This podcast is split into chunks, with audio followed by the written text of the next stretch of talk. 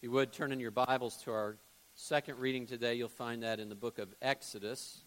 Continue our series by reading Exodus chapter 2, beginning with verse 11 and finishing up at verse 22. We're looking at page 58 of our Pew Bible. One day when Moses had grown up, he went out to the, his people and looked on their burdens and he saw an Egyptian beating a Hebrew, one of his people. And he looked this way and that, and seeing no one, he struck down the Egyptian and hid him in the sand. When he went out the next day, behold, two Hebrews were struggling together. And he said to the man in the wrong, Why do you strike your companion?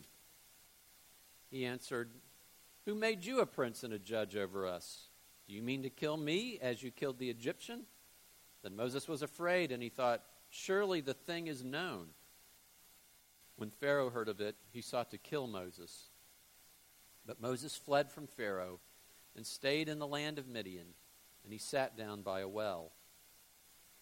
Now the priest of Midian had seven daughters, and they came and drew water and filled the troughs to water their father's flock. The shepherds came and drove them away, but Moses stood up and saved them and watered their flock. When they came home to their father, Reuel, he said, How is it that you have come home so soon today? They said, An Egyptian delivered us out of the hand of the shepherds, and even drew water for us and watered the flock. He said to his daughters, Then where is he? Why have you left the man? Call him, that he may eat bread.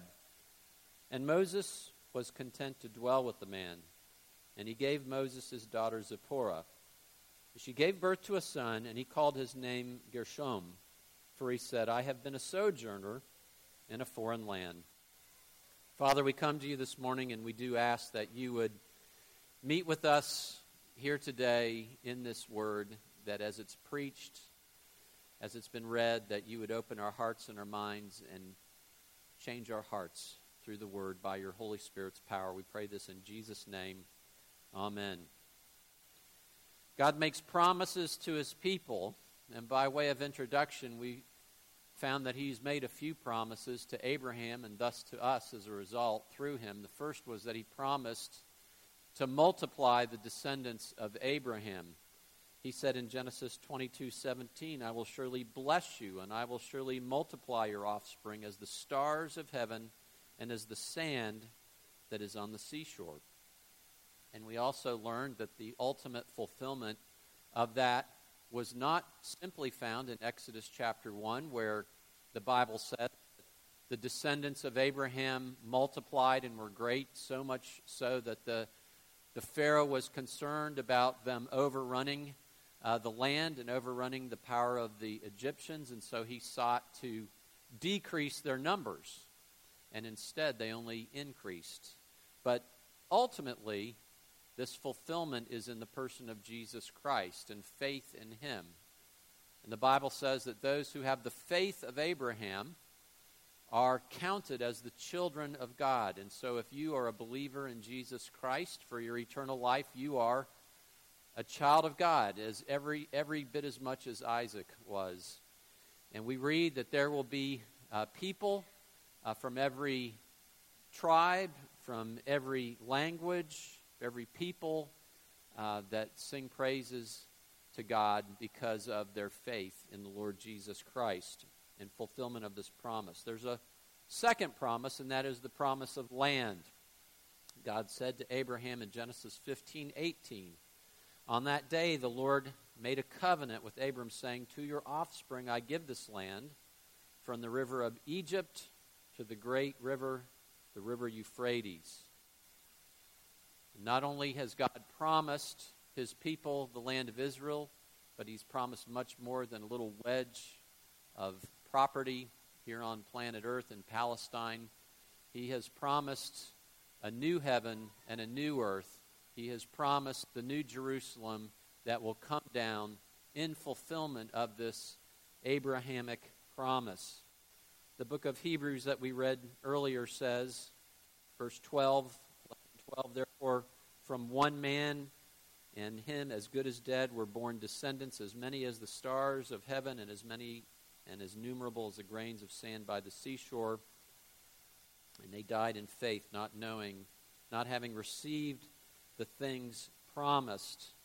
He goes on to say in Hebrews 11:16 regarding the land that he and they desired a better country that is a heavenly one.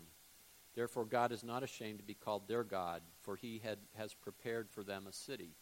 He's prepared for us a city, but he prepared Abraham and the patriarchs a city. That the city that they were looking forward to was not ultimately the land of Palestine, but it was ultimately the heavenly city, the heavenly Zion. But you have come to Mount Zion and the city of the living God, the heavenly Jerusalem, the assembly of the firstborn who are enrolled in heaven. Hebrews 12, 22, and 23. And finally, God made a promise to Abraham that he would deliver his people out of slavery and bring them back to the promised land. Genesis 15, 13. Then the Lord said to Abram, Know for certain that your offspring will be sojourners in a land that is not theirs, and will be servants there, and they will be afflicted for 400 years. But I will bring judgment on the nation that they serve and afterward they shall come out with great possessions. As for yourself, you shall go to your fathers in peace. You shall be buried in a good old age, and they shall come back here in the fourth generation. The book of Hebrews, we read of the ultimate deliverer, and the ulti- ultimate deliverer was not Moses, who delivered them out of Egypt. In Hebrews chapter 2, verse 15, it talks about a delivery of all those who fear death and have been subject to lifelong slavery. Romans 16, 17 says that we were once slaves to sin. And Romans 6:20 that we were slaves to sin. But in Jesus Christ and faith in him, Romans 6:22, we have been set free from sin. For the wages of sin is death, but the free gift of God is eternal life through Christ Jesus our Lord. And so, that those who have faith in Jesus Christ are set free from their slavery to sin, the penalty of sin, from being ostracized from God, from being liable to the wrath of God, but instead being included and accepted and loved and received as part of his family forever and knowing that promised land that he will deliver us to. And so, as we get to our text today, a reminder from last week that God uses people to deliver his people. That God oftentimes will use people as part of his plan to deliver his people. What we find out today is that God will do it in his way and in his time. And sometimes it's not in our way and in our time, as we find with Moses today. Moses was a deliverer wannabe. He wanted to deliver his people. And it's good to want to be a deliverer. It's good to want to be used by God to deliver people from sin and the penalty of sin through the good news of Jesus Christ. Exodus chapter 2, verses 11 and 12. One day when Moses had grown up, he went out to his people and looked on their burdens, and he saw an Egyptian beating a Hebrew, one of his people. He looked this way and that, and seeing no one, he struck down the Egyptian and hid him in the sand. Now, in Acts chapter 7, in the New Testament, we have divinely inspired commentary on this event. And here's what it says. Acts 7:23. When he was 40 years old, it came into his heart to visit his brothers, the children of Israel. And seeing one of them being wronged, he defended the oppressed man and avenged him by striking down the Egyptian. Then it says this He supposed that his brothers would understand that God was giving them salvation by his hand, but they did not understand. Now, one thing I should say as we look at the text today, and this is true of narrative, particularly in the Old Testament, that we might have a multitude of questions about the text. uh, what, what is meant here, what is meant there, what's going on behind the scenes. What did Moses do, for instance, for 40 years uh, while he was under Pharaoh's roof? We don't know what he did for 40 years. Um, here he is. Question is Was Moses right or was Moses wrong in killing the Egyptian? The answer to that question is we don't know. We don't have enough information. Uh, was the Egyptian uh, beating this Israelite uh, to death?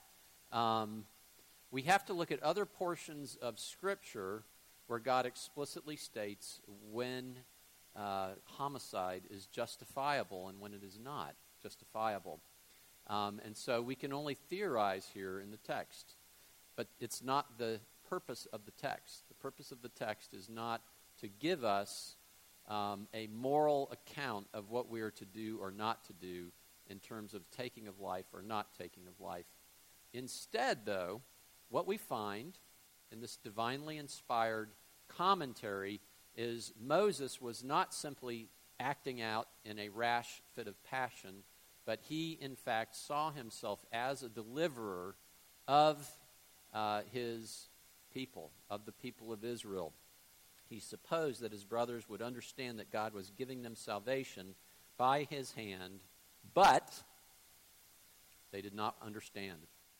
So he was a deliverer wannabe. He expected that they would see, that they would take note, uh, that they would applaud, that they would look to him as a legitimate deliverer. Uh, deliverer.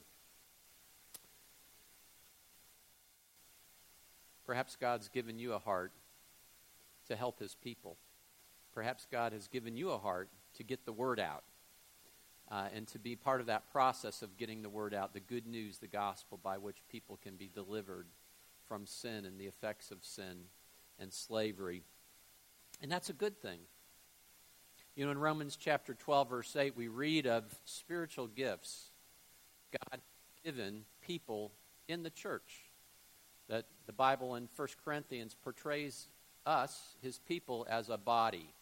That we have different parts to play in this task of bringing the message out to deliver people from sin and the slavery to sin. And we read, for instance, in Romans 12:8, the one who exhorts in his exhortation, the one who contributes in generosity, the one who leads with zeal, the one who does acts of mercy with cheerfulness. So perhaps you um, have been given gifts and an inclination to lead, and God is going to use you like he used Moses, like Moses wanted to be used to deliver his people. And the text here says, the one who leads with zeal. If you're a leader, then lead.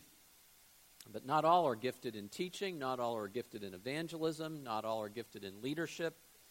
Again, God has made us a body for the purpose of bringing people out of slavery. And so, what's your role to play? We've had a discussion with Bill Morar this week. It's so good to see Bill here in church. He wasn't doing uh, as well earlier this week. I had a chance to sit down with him and talk with him.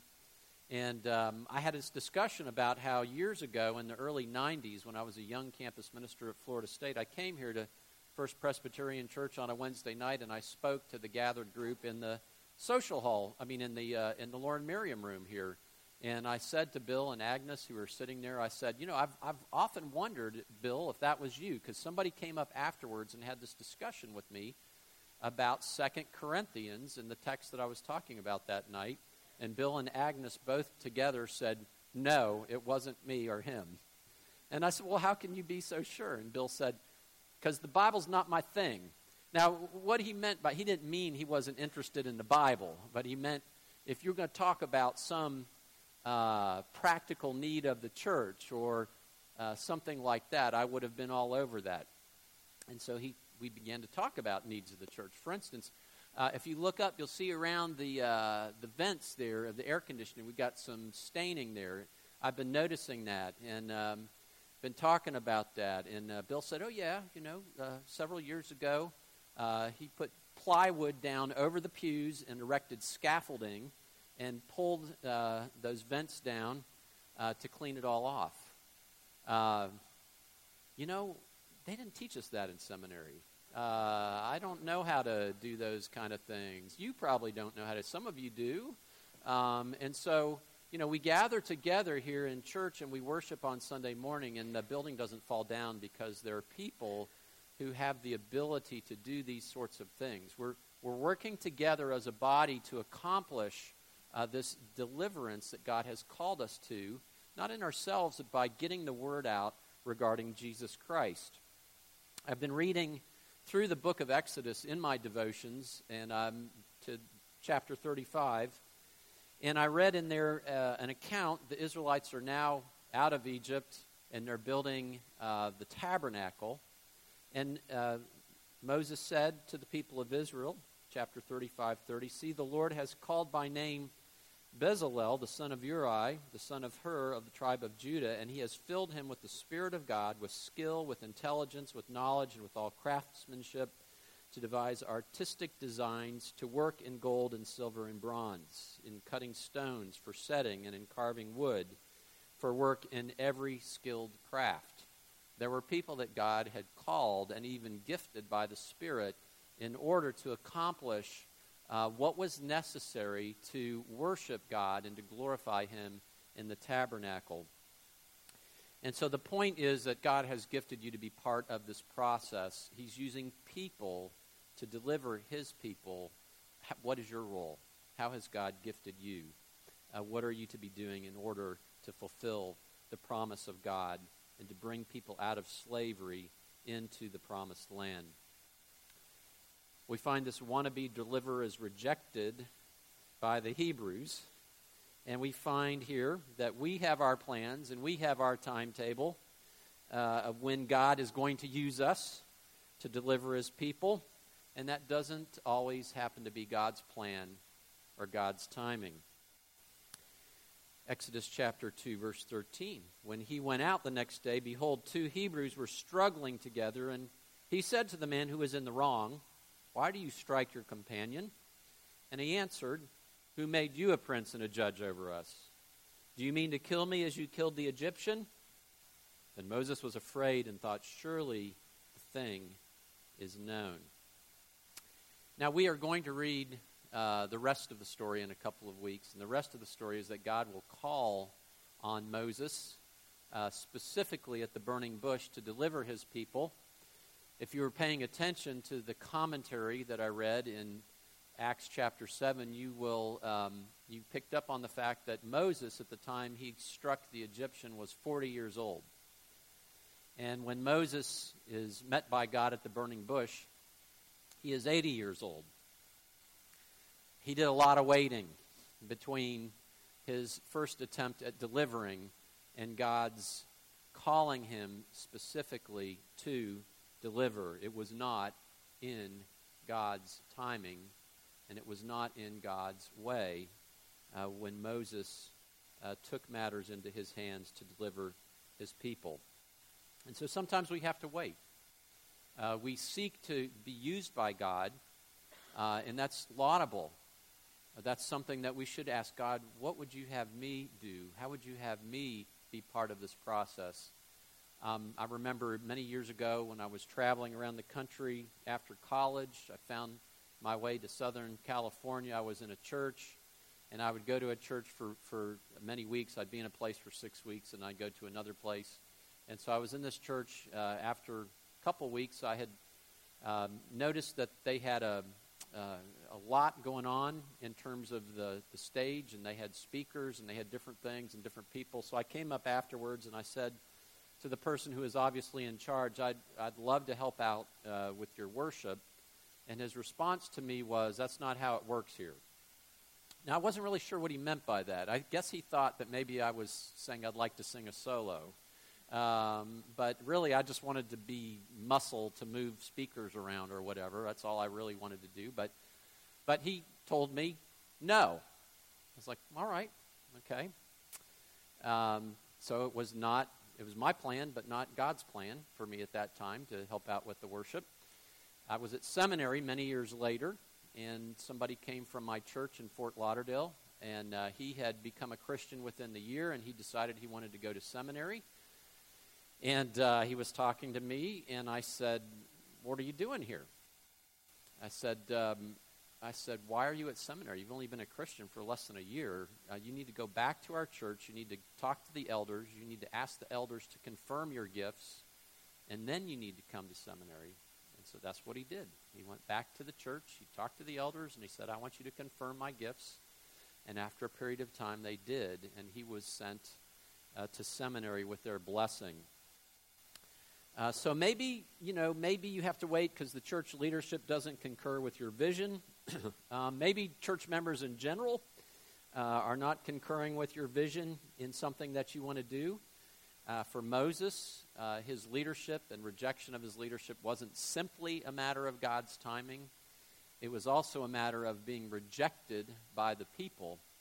We find in the book of Acts that this was actually sinful on the part of the people that they were not receiving uh, the leadership of Moses, and they should have received the leadership of Moses. But sometimes we step forward, and there's not a place to step at that particular time.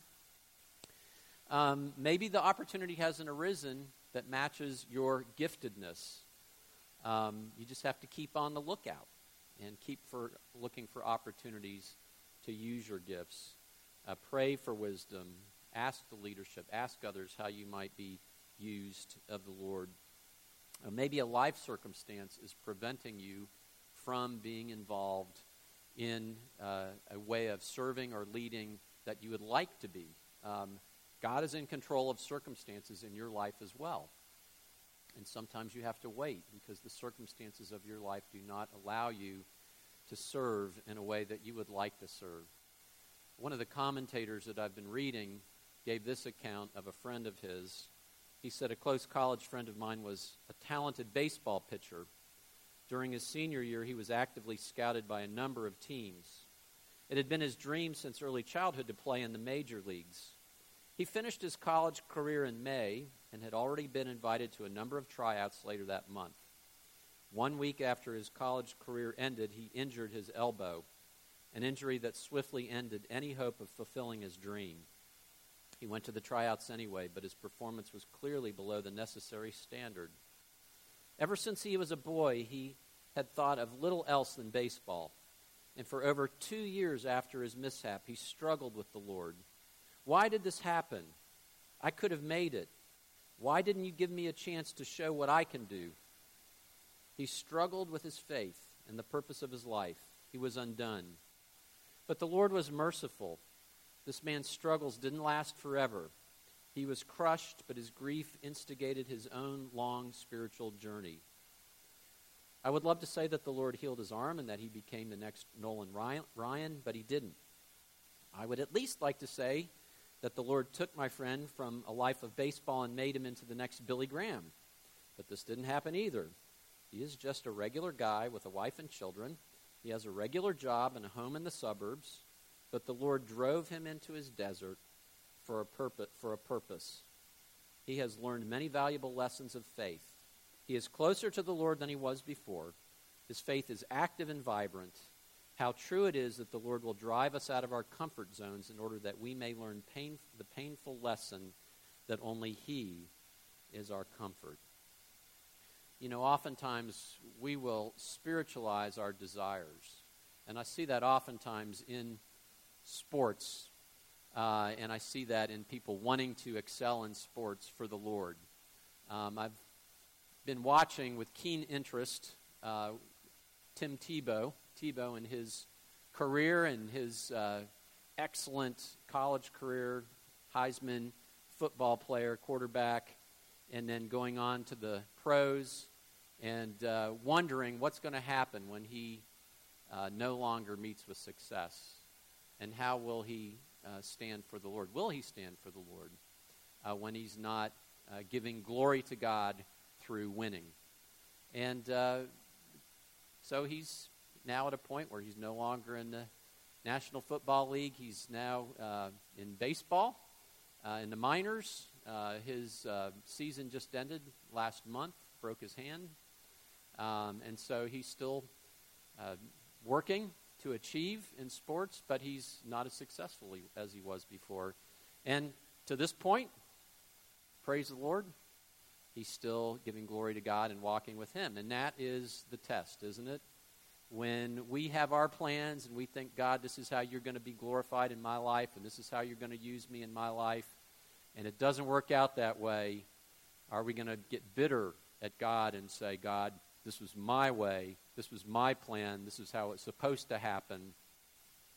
Or do we say, God, you have your plan and your time, and I believe you will keep your promise. I go back to the Southern Rock Group 38 Special. This may be the first time I've quoted from 38 Special. Hold on loosely, but don't let go. If you cling too tightly, you're going to lose control. I'd like to paraphrase that. Hold on loosely and be willing to let go. Don't cling too tightly because you're not in control. It's not yours in the first place. And that's okay. You really don't want to be in control. You want the Almighty God to be in control, the one who is faithful, the one who is working, and the one who will work through you. He will do it. And we find here that the oppressor, Pharaoh, seeks to kill Moses, the deliverer wannabe. And that Moses flees to the land of Midian. And so this deliverer wannabe finds himself in, in, um, uh, in obscurity. And obscurity can be very challenging. So we read in verse 15 when Pharaoh heard of it, he sought to kill Moses, but Moses fled from Pharaoh and stayed in the land of Midian, and he sat down by a well. And so here we find Moses in the desert.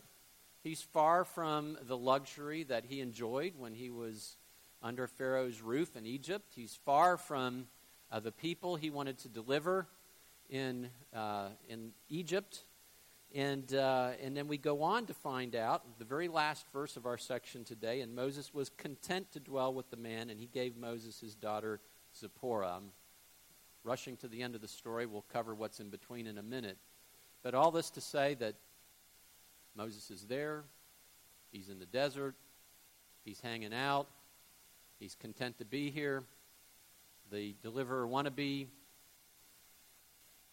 End of the story. Could end right there.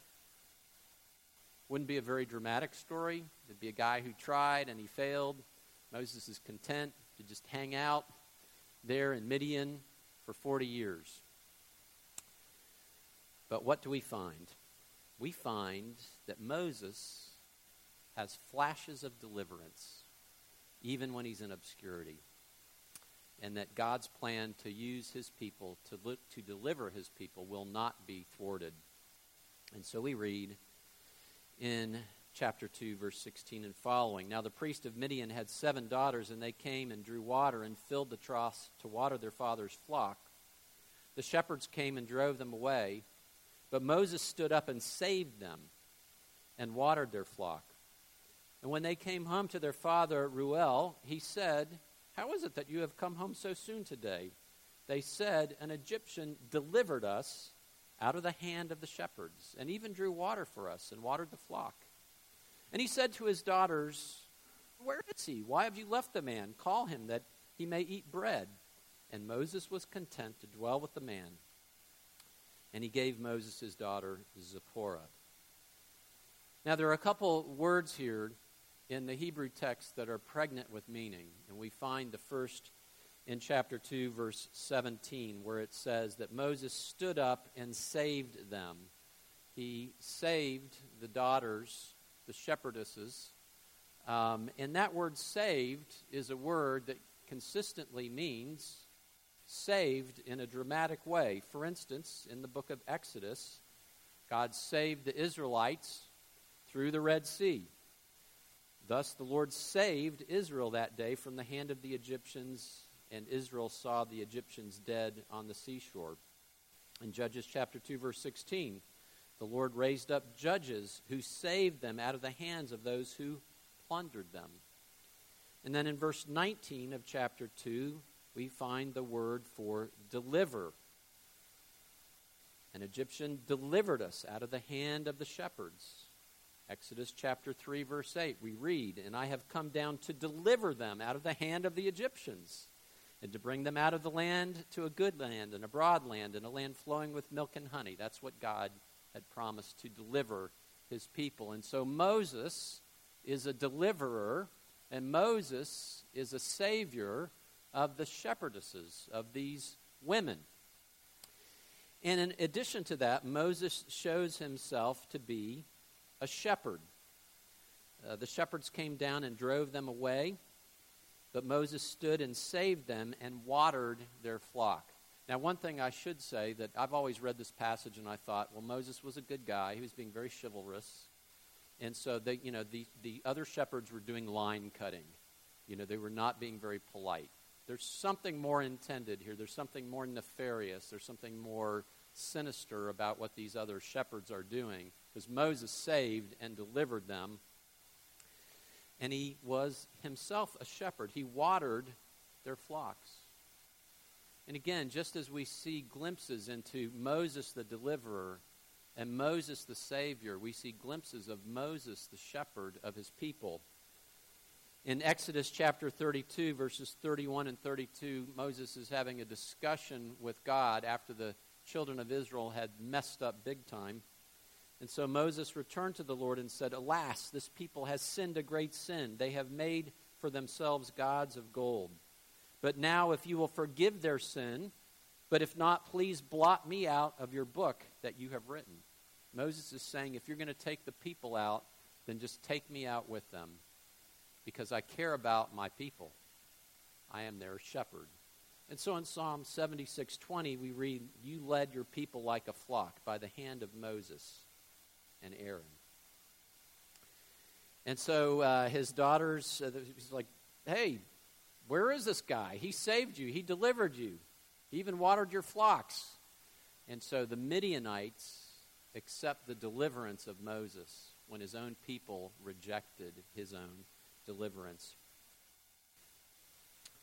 And we find here that Moses is indeed a shepherd. Moses is ineffective at this point in being the shepherd of his people, and ultimately, Moses himself will not lead the people into the promised land. He'll never step foot into the promised land. God will use him in a great way, but Moses was never the good shepherd. We have one, Jesus Christ, who is the good shepherd. He says, I am the good shepherd. I know my own, and my own know me. My sheep hear my voice, and I know them, and they follow me. And I give them eternal life, and they will never perish, and no one will snatch them out of my hand. And Jesus Christ said, I lay down my life for my sheep. And so we come to Jesus Christ trusting in Him, the deliverer, that we are weak, that we are in need, that we are sinful, that we need to be delivered from our sins, the forgiveness of our, our sins, uh, into the wonderful fellowship of God for all eternity. He brings us into the promised land. And finally, we find that Moses was not home here in Midian, and neither are we.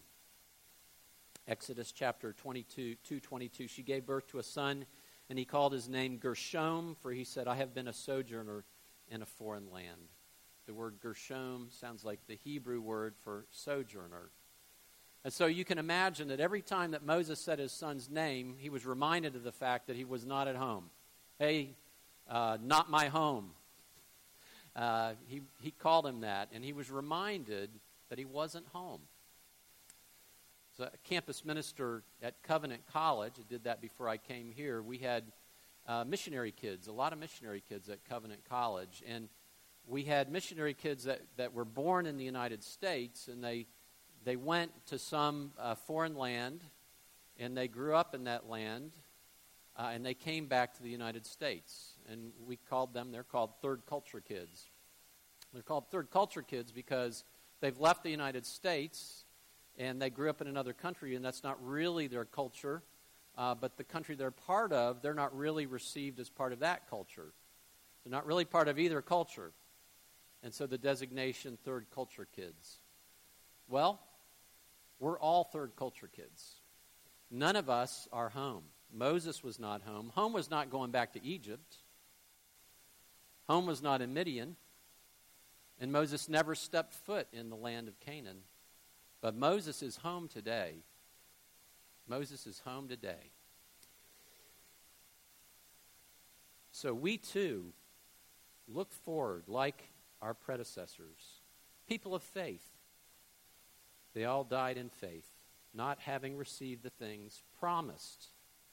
But having seen them, they greeted them from afar, and having acknowledged that they were strangers and exiles on earth. For people who speak thus, make it clear that they are seeking a homeland. For if they had been thinking of that land from which they had gone out, they would have had opportunity to return. But as it is, they desire a better country, that is, a heavenly one.